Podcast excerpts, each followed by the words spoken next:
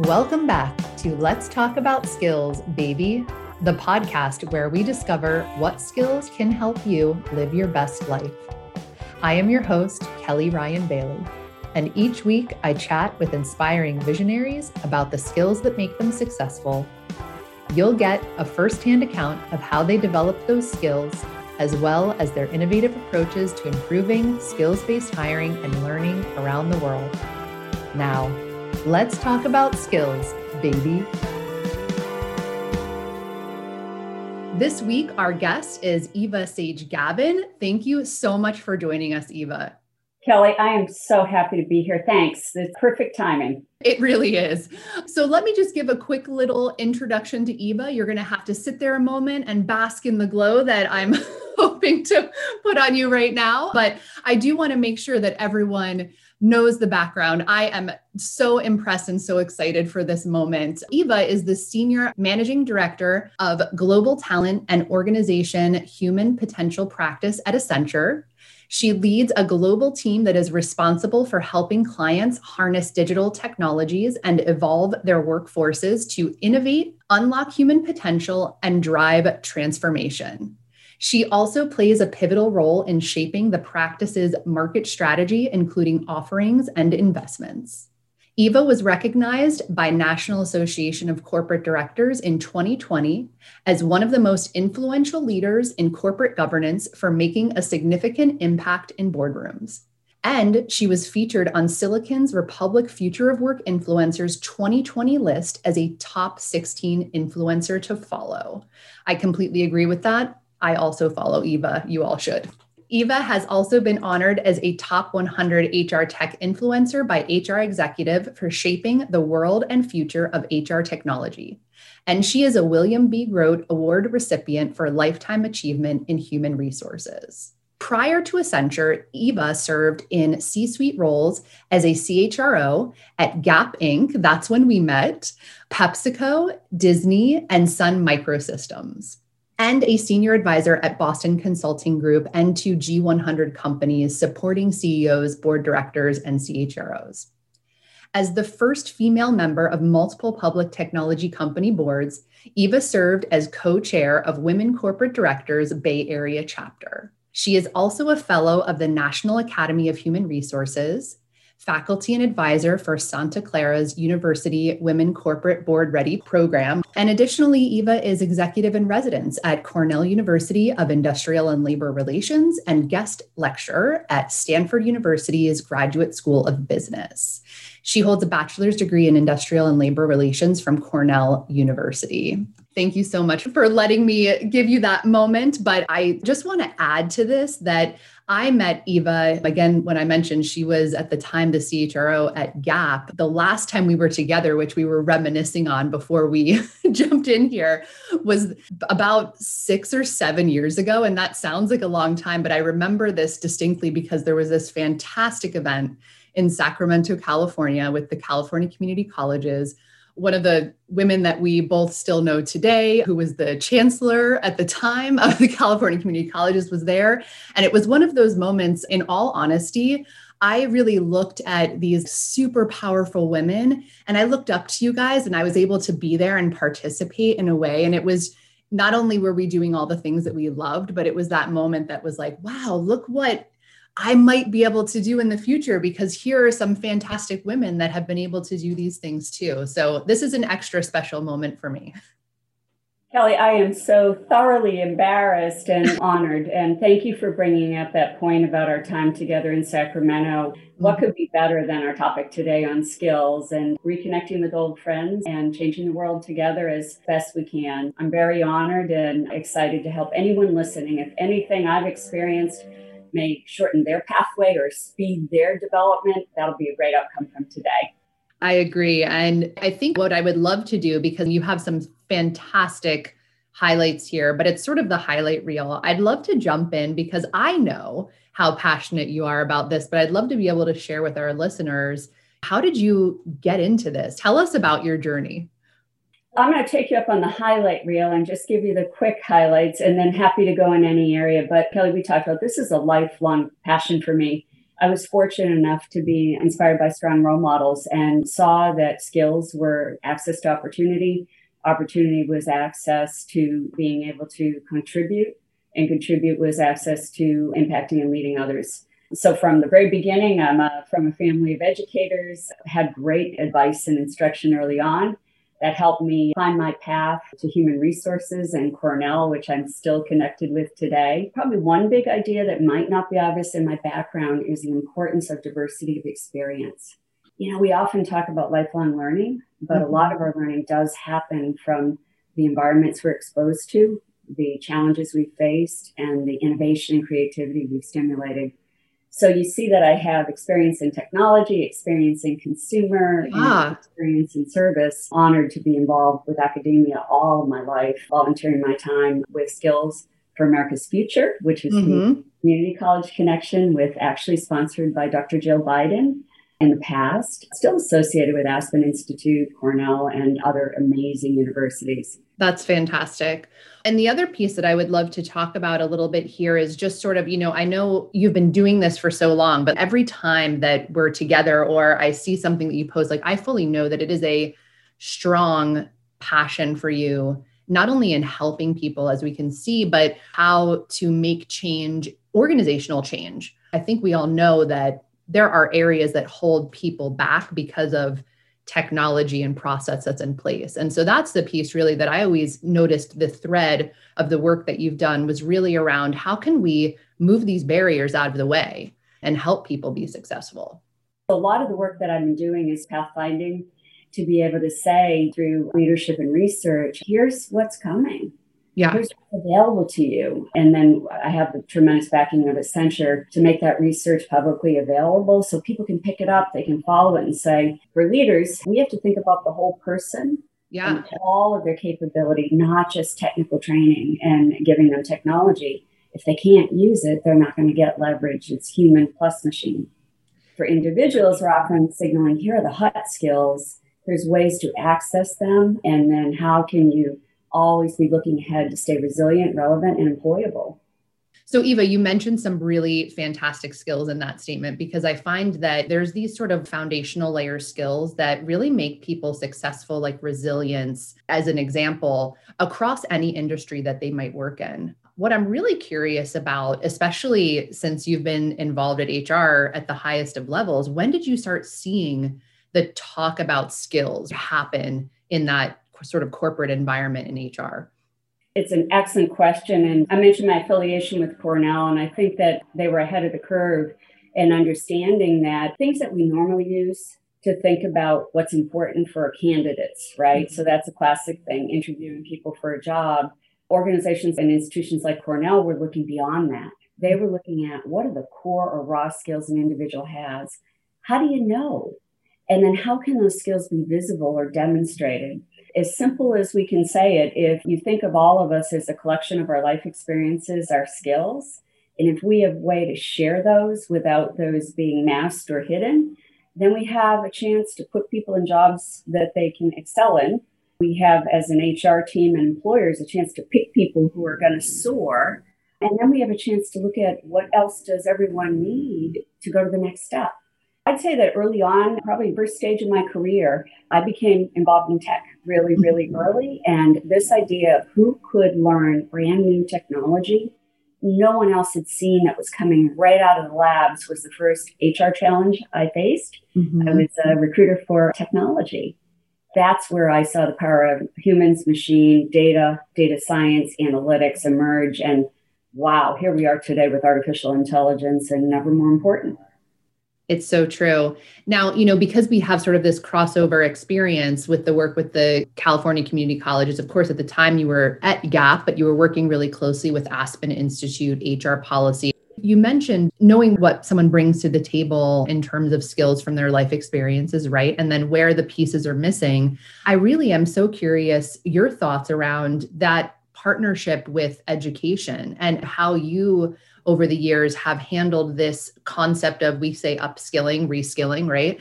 Do you find that to fit better in partnership with higher education versus others or is there sort of a multi-pronged approach multi-pronged is really good point and i'd call it even multi-stakeholder mm-hmm. um, so one of the things i loved about when we met in sacramento is the partnership with american association of community colleges mm-hmm. aspen institute and at that time it was skills for america's future it's now upskill america and then you mentioned HRPA. What happened is different coalitions came together under invitation from uh, the public sector.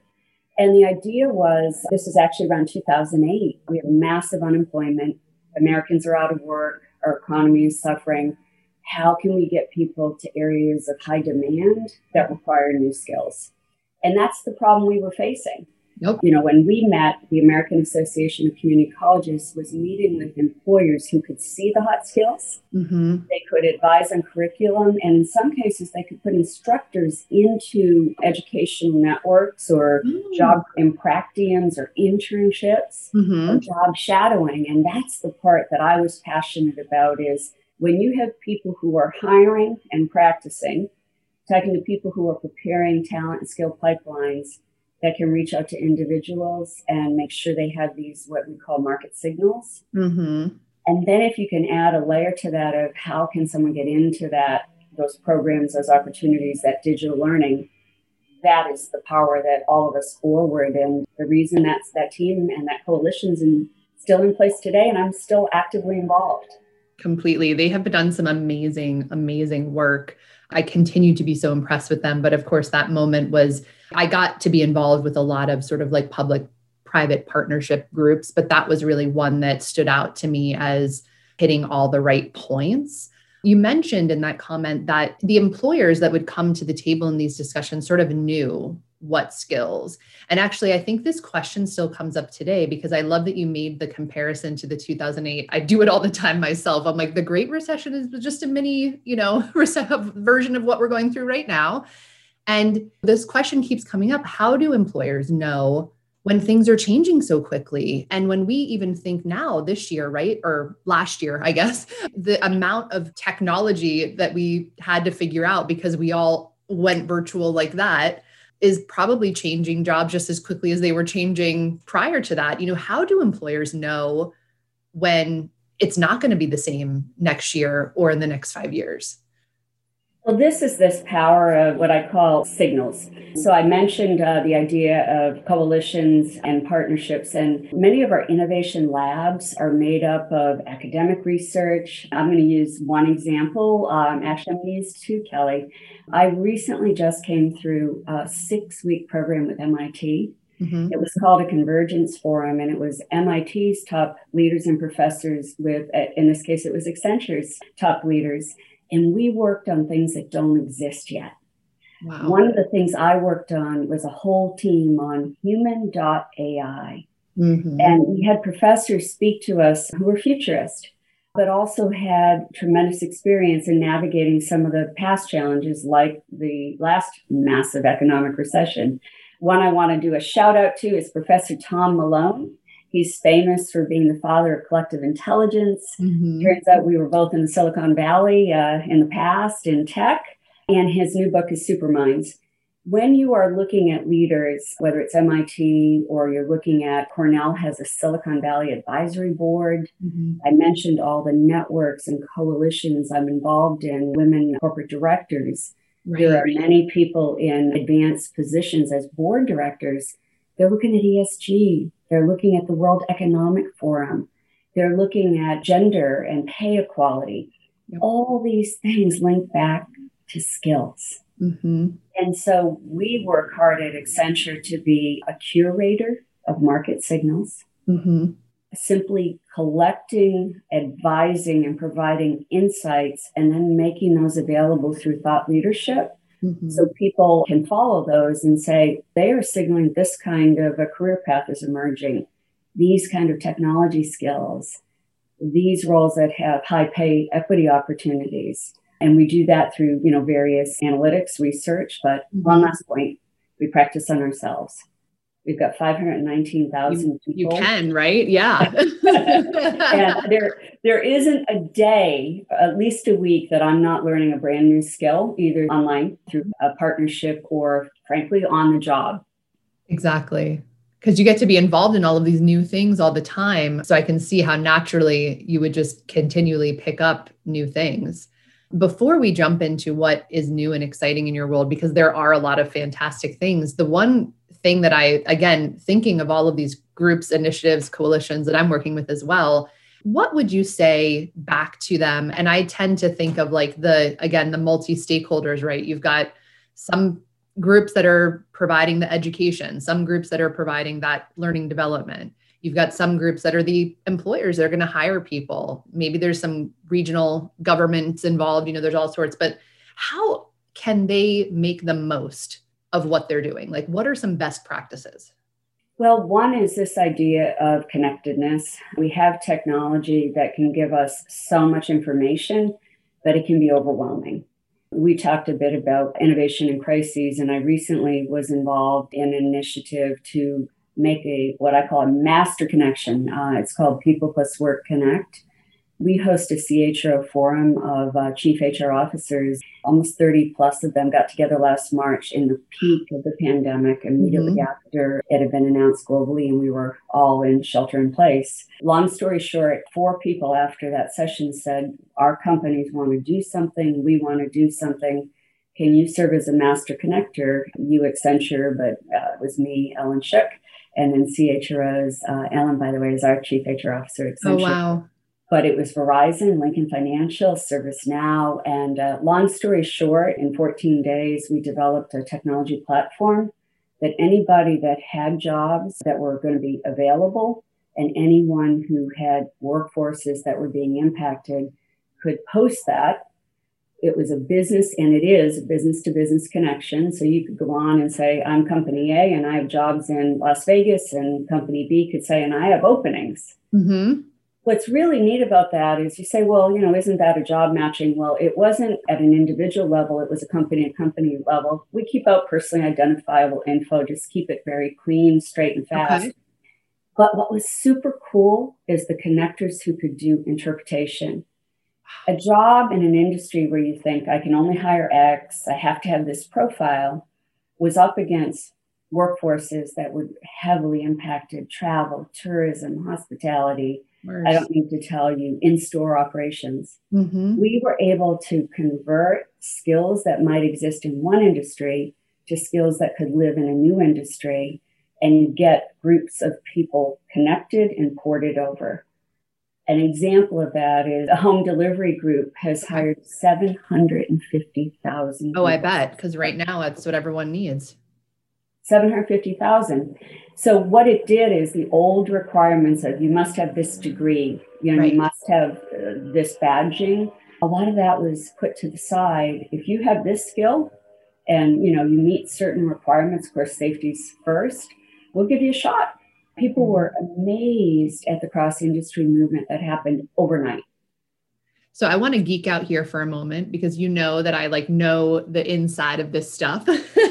Know you do. And I, I the, the questions that come to mind for me when I hear this, I'm like, okay, first of all, like what were you doing to, you know, and I I use the term skillify, right? But like what were you doing to essentially skillify these people and these roles to be able to make that connection? And was there human touch on this too, or was it solely a technology exchange? It's an excellent point. Uh, the simple answer is it wasn't solely a technology exchange. The human touch is absolutely critical. And I'll just use the simplest example I can, but um, we have really sophisticated ones if you and I want to geek out and talk about capabilities, skill pathways, but just using the simplest one on person to person advice one of the greatest skills right now is the ability to have a safe, clean environment that there's little risk of infection. I mean, that's as simple as it gets. Of course. Well, think of places that have to be open that are essential hospitals, supermarkets, anywhere, you know, we need to go to get goods and services. And then think on the other hand of who is the heaviest impacted industry. Hospitality certainly would be there. Of course. Food and beverage. I had a major hotel chain call me and say, The workers I'm most worried about are our housekeeping staff. They are being disproportionately impacted. Yes. And do you have any ideas? And of course, you know, we had a lot of knowledge about what kinds of qualifications went in. But such a simple example, we said, well, have you talked to every one of essential services that require public buildings to be open? Right. They're like, no. So they sent a crew over to a local grocery store. It was a smashing success. The grocery store said, We have never had to sanitize to this level. It is daily. And of course, it's they know how to do that. Well, and they're certified. I mean, you can mm-hmm. think of top hospitality firms. They're trained, they're experienced, they know how to use appropriate tools, chemicals, resources. And we, you know, sometimes don't see these essential workers for all their skills. Right. And I picked that example because, you know, I've worked in very high skilled industries and in very accessible skill industries. Mm-hmm. And to see these individuals, many are women, now have real jobs. They have the role throughout the day. Right. It isn't grocery store cleaning at night. They're throughout the day, you're seeing that active. It got to a point where they said to the regional hospitality executive, We want to hire them permanently. There's no going back. And their answer was, Well, let's do a loan and we'll revisit when things are better. Right. But you're an expert. Think of all the skills that are core. And if just for a minute you thought about, well, anyone with a marketing background could do that in a high growth industry. Exactly. Anybody with a transportation background. I mean, anyone with an HR background could help surge hiring. Mm-hmm. These were the simple, logical pathways we built, but we made the cross industry intros. And then we use science and technology to go fast and get yes. people to areas of opportunity fast. Yeah, I love that. And sometimes, you know, it's so funny because when you talk to people that know what we know, it seems so commonsensical that those two connections would make sense. But to many people, it doesn't. You don't necessarily think of that my family owns a couple of restaurants and in this in a bar in New York City and in this process you know we as business owners had to basically put on hold our staff and the conversations were around do you know that if you've been a waiter or a waitress that you're a fantastic salesperson like really fantastic. But it requires this manual touch because again the majority of organizations don't necessarily hire that way. They're looking for that bachelor's degree or whatever it might be and they don't think that way. How would you like challenge organizations to you know of course you've made this connection which is fantastic but in the event that someone like yourself is not there able to you know do that how would you challenge back to organizations to say actually you're you're kind of getting in your own way well, you know, we'll go back to our meeting with the American Association of Community Colleges. And this idea, you know, my underlying principle is access to skills is access to opportunity, which is lifelong resiliency. It's mm-hmm. really simple. It's not a conceptual thing for me. I've tried to follow it myself and, and open doors for others. So, this idea that skills can be acquired from anywhere, and that if you open your lens to the people that are doing the work, we work with technologists, and I'll call out one, Kelly, Sky Skyhive. Yes. Many times we'll go in, and now let's go inside a company. You asked me about HR, and uh, exactly uh, talk about work we do, you know, inside the house, as they say. Someone was saying to us, "I have to go digital overnight. I have to suspend my store operations for in-store purchasing, but I've got to get accelerated home delivery." I want curb pickup, and I want some limited access. We're all familiar with the basics there. My digital team needs to triple, and my store ops team is going to be affected. Is anybody transferable? Because those two worlds often were hired from different pathways with different skills, we were able to go in using partners like Skyhive and actually do technology analysis of what are the raw skills, who has them in your store operations workforce, mm-hmm. what kind of training would they need, and then how many could be immediately trained and moved over for all the changes to your supply chain, digital operations, and customer service. Wow. You know how much joy it gives you to think about this many people that you would have laid off can soar and learn new skills that you might have overlooked. Mm-hmm you know, half my background's consumer and half my background's technology. I didn't ever think the lines would be so critical of uniting those two. But that has been a huge focus for us for any retailers or store based operation. Overnight digital, look at your own workforce, train them quickly, and let's get goods to people's homes and get them the services that they need. And early stage companies like Skyhive, mm-hmm. who we met through an entrepreneur startup organization called Unreasonable Futures, many women and um, underrepresented minority owned businesses. That is magic. It is magic. And you've helped all those people. I mean, in all honesty, if that question wasn't asked, how can we potentially use our current employees to fill these needs? They may have let go all of those people and tried to hire new people. And so it's sort of like so personally fulfilling at the same time, I'm sure. and the other thing many of these startups look at is are we looking at talent pools that are expansive? You and I have had the age old debate of technologists, women, racial diversity, and you know, the phrase that I can't find anyone. We've been able to use technology to look at a workforce and say, here are talent pools that are available. And there might need to be an investment in training, but compared to any other source, you have people that know your culture, mm-hmm. they're lifelong learners, they're high performers in their current role, and they have all the baseline skills that with training they have better than a 70% chance of success. Right. And then you have the math or the analytics to show it. And by the way, may not have a four year degree, and it's okay. Mm-hmm. It's so true. I feel like the degree gets in the way for so many roles. It's one of those areas for me that I 100% appreciate higher education and you know i'm definitely always suggest that when people have the time and space but when it's something that you're not able to advance because you're holding out for this sort of like perfect picture I feel like that gets in the way. You know, when you think about how someone moves from one place to the next and that sort of learning or education in the middle. Again, I, I, think of like best practices here because this is the question that comes up all the time when you have an engagement like the one you just described and you know, okay, we need these people to have these skills to move over here. What kind of resources are you looking at? We've talked a little bit about higher education, but I know there's other alternatives as well. It's a fantastic point. One of the ecosystem components we haven't spent a lot of time on is the incredible surge and those that are available at an individual level. There's early stage companies in the space, but there's famous ones like Coursera or EdCast or others.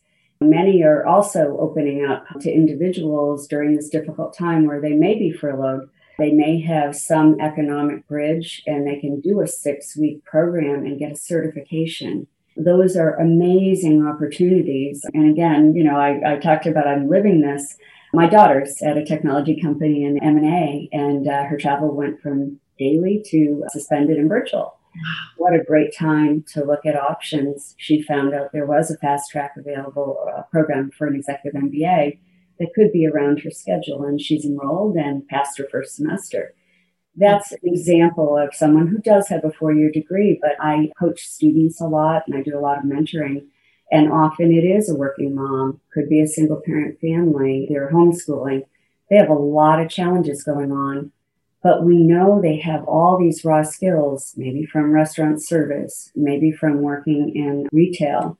And with credentials, some online education, that now is a visible badge that they've been certified in X or Y Right. And maybe they were able to get that done over a multi week period around their very challenging schedule. The next step is making that badging or that signal visible that I do have this certification, I do have this years of experience, and I've had this community experience exactly. that prepares me. You use sales, right? You mm-hmm. customer service. And so almost I work with people to reprofile how their social media footprint shows up, yes. how their LinkedIn shows up, and what keywords will recruiters pick up so you can get in the stream to be visible. It's so true. I share this quick snippet, but in our field, I only have a bachelor's degree myself. And, and there were times where I had considered additional formal education and, and moving up to the master's, but my children were young. You know, there were things, life was in the way and that just never happened but it didn't stop me from learning new things it's just not something that is there in a diploma and you know available there but i i do i think if we understand how to communicate it that's really the most important thing whether or not there's a piece of paper to say you have this well and part of the wonderful thing about artificial intelligence um, and the ability to analyze is you can see signals of these skills experiences that can be converted into leadership and what you and I would call kind of a core skill baseline. The other thing is if we want to just geek out for one second, many things that are considered mandatory technical skills are easily verifiable. Mm-hmm. But the skills that are um, really high demand are the question you asked a minute ago, they're insights. Exactly. And so we did a very extensive research project with Aspen Institute a few years ago and we looked at what are the emerging skills for the leader of today and tomorrow or the mm-hmm. employee. These social skills on innovation, creativity, judgment, problem solving, those are the ones that are breaking through right now. Mm-hmm.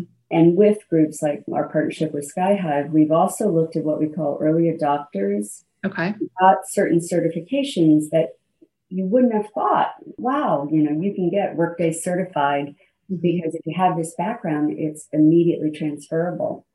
On my team, I'm really proud, Kelly. I, you know, we're technologists and consultants. We are um, more than 50% gender diverse. We've had That's no good. issue finding trained individuals with technology. And when we have had challenges, we have gone out and said, we're going to hire you based on potential and immediately put you into training to get you those certifications you really like live and breathe this internally and then help others do that with their internal processes which i just love again that that passion point that work that you did with Aspen, I'm pretty sure that I read that report, but for our listeners, I just forget the name of the report. Do you recall it by any chance? Yes, it's called Middle Skills is a simple phrase. And what I can do, Kelly, is there's a couple I've been thinking about and I haven't called them out, but that's one that we actually get to present at a conference at Ross School at Michigan. So that back to that coalition idea. And so we can get that for you. The other one that I've been sort of signaling is um, one we just released called Care to Do Better.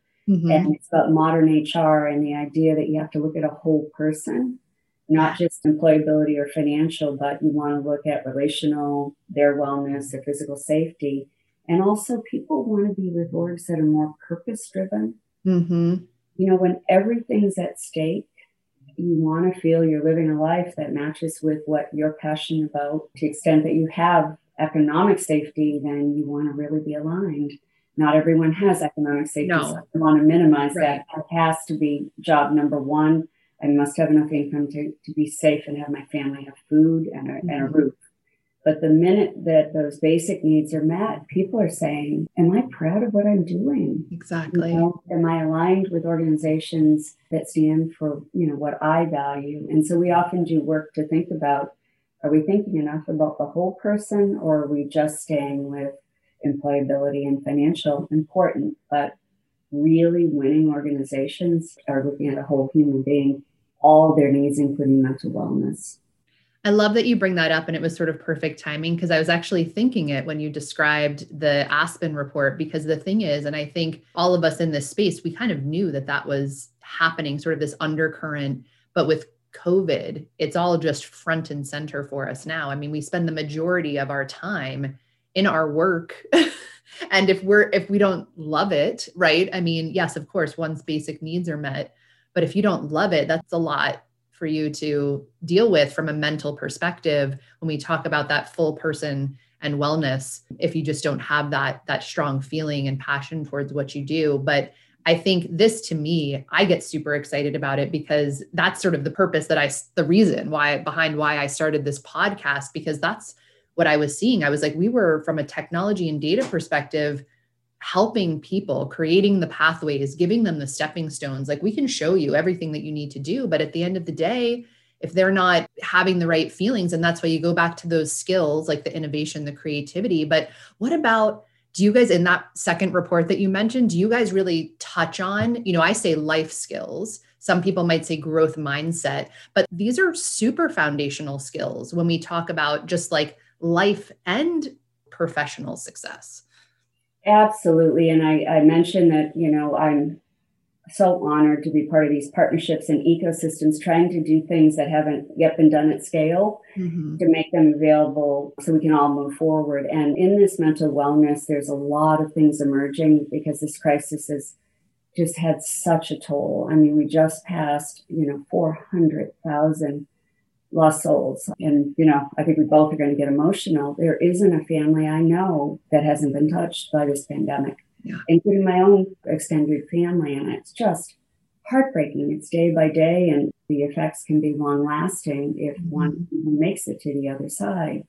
So the mental fortitude and resilience required to support a family member that might be facing COVID, another family member who's been laid off as a result, and, and another family member or the same family member who has three young children at home with no childcare, no schooling. Mm-hmm.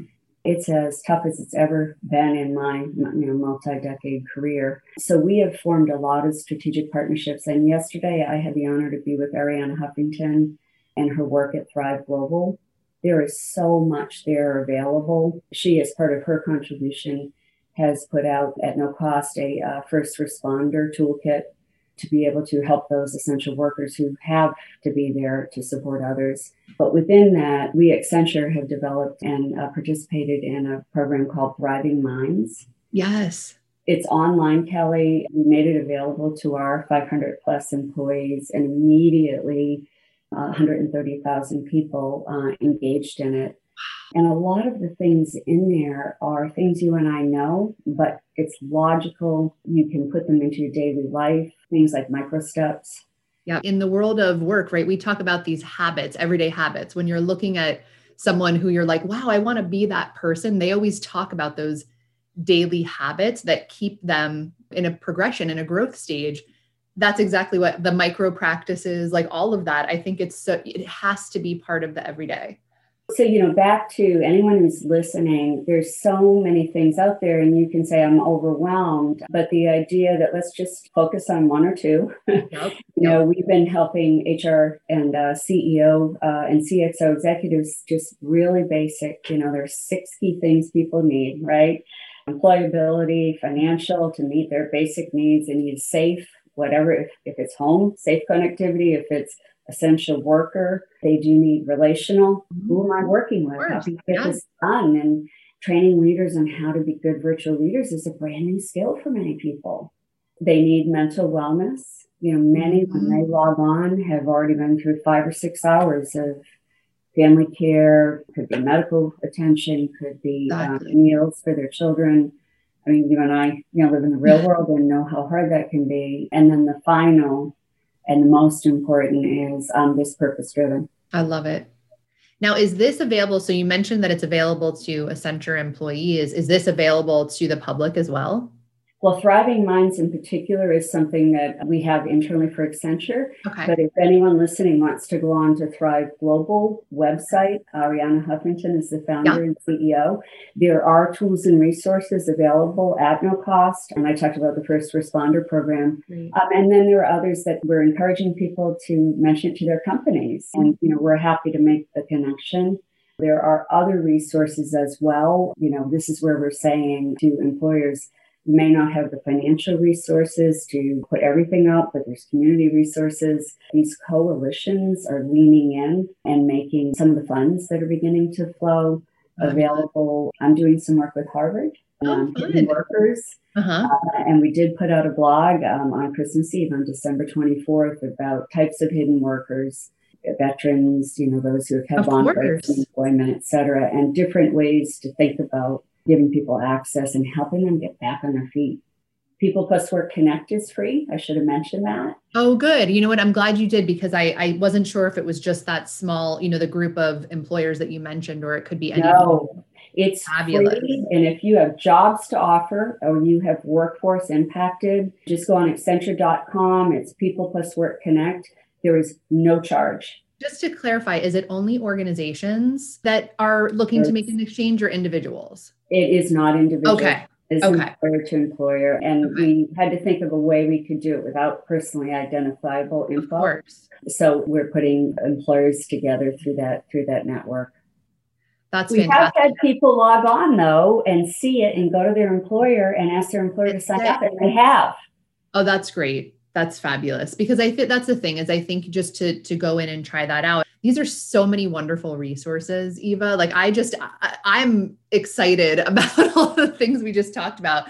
And I will make sure for our listeners that when this is all published that this will all be shared. We'll make sure everyone has the links and everything. I know it's hard to always remember when we're listening, but these are some fantastic pieces, especially at this moment in time. And and I think, like you mentioned earlier, you know, 2021, it's like sort of one of those years, right, where from a transformational change perspective, we're just seeing a lot of hope and possibility and a move forward. And I think if we can consider this like a collaboration with, you know, everyone out there, right? Because we all want to see everyone be successful. There's a lot, a great deal that is helpful. And just these are just a few of these resources. well, and, and, you know, maybe that kind of brings us to a final point about why you and I have really lived our life with skills. Many times I've been that one person that got a chance because I was able to show that I had a skill or position in a certain way. You know, the first women on multiple public technology boards. Mm-hmm. Um, you know, I was the first woman in technology in um, systems account services and sales many decades ago. And that idea of rethinking, you know, I have these core skills, I'm willing to learn, I'm willing to, you know, buckle down and show I can hit certain milestones, give it a shot. That open mindedness is so powerful. And I see it in so many places. Um, in technology, my friend Fran Katsoudas at Cisco was looking to open her talent pool to mm-hmm. find more women in technology. So she started moving beyond computer science degrees to people with economics degrees mm-hmm. and that had certain core financial and, and mathematical baseline skills. As a result, those pathways were opened, and uh, and my daughter happened to be an wow. individual who uh, has an econ degree and a really strong financial and technical background. These are incredible opportunities to be able to say, who am I? So if you're listening, who am I? What are my towering strengths? What skills are transportable across industry? Can I make them visible? All of my uh, digital platform and profiles. And then can I take advantage of some of these free services to be able to connect, find a pathway, apply, and get considered? I would say that we're seeing tremendous openness, particularly in inclusion and diversity at a level I haven't seen in a long time. Take advantage of it, make it a top priority so that you can get that resiliency, you can get paid everything that you're worth. You can reach out to mentors and, and follow their pathways. And a year from now, we can be looking at each other and saying, wow, did we learn a lot from the greatest crisis the world has ever faced? It's so true. And I think just to add to that, comment for people as they're listening, you know, just because you're struggling right now, and we all are, we're collectively struggling. So don't think that you're alone by any means, but these challenging moments, you're learning so much. Going back to those skills that you mentioned, and I say resilience being like such an important piece to this, you are honing these skills in, in a way that can only happen through having these experiences. And so maybe think of that you know positive light of that this is a learning experience but and so many things in life are. One last point i know uh, you always ask me when we're chatting is there one more thing i'd love to mention? Yes please. I'm now zeroing in on a phenomenon we're seeing which is women leaving the workplace at significant ratios yesterday i saw a data point i haven't double checked it so it's anecdotal that women's participation in the workforce has slipped to 1988 levels Gosh. I was in the workforce in 1988. We must address and reverse this. That incredible skill capability and talent pool is extraordinary. So as our kids get back to school, as we have care opening up with the vaccine arriving, I'm asking everyone to see how quickly we can welcome people back Combining that with there might have to be a little bit of skill pathway work done, pay equity. We cannot have that talent drain and be successful as a society for our communities and for those individuals. So my heart breaks for everyone who has had to make that difficult choice. It's it's tragic. And so I do want to put a special call out for those of us who will be opening doors to roles and getting people back to work. Let's not eliminate anyone because they had a break. Yes. Let's not discount the skills they learned while they were managing these really complex situations.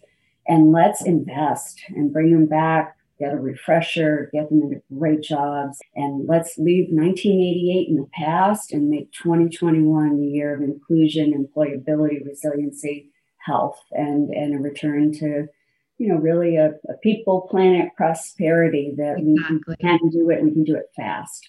Exactly. I am so glad that you left us with that parting thought because, of course, top of mind right now, Eva, for anyone that is also interested in tackling that challenge, please reach out because there's a number of organizations I know that I'm involved in that help women through this process getting back to work. It also sounds like Accenture may be a wonderful partner in this work. And, and Eva, if you know of any other groups that are sort of assisting with this or people that might have an opportunity to get involved, let us know. But please reach out because I agree this is it's prevalent and we can come together on this.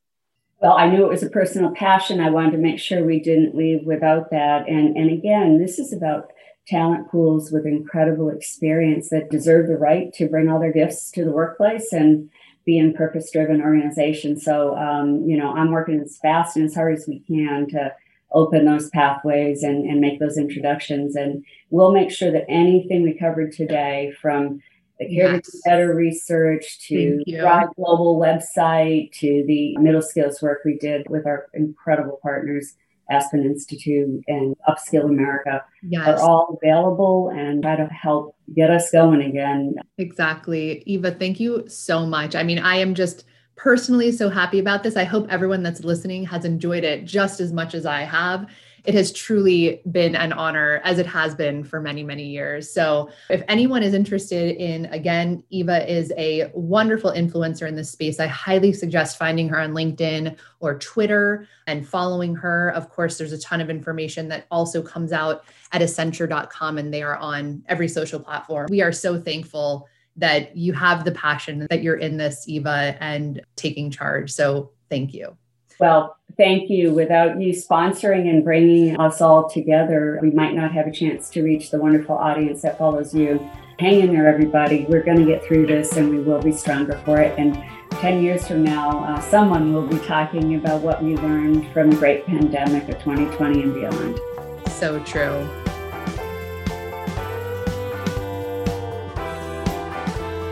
You've been listening to Let's Talk About Skills, Baby, a Growth Network podcast production. If you enjoyed this episode, make sure to subscribe to the podcast and share it with your community. Ratings, reviews, and suggestions are great sources of feedback and always appreciated. And please reach out and connect with me on social at Kelly Ryan Bailey. I'd love to meet you and continue the conversation. We'll be back next week with a new episode. So until then, keep growing your skills and have a great day.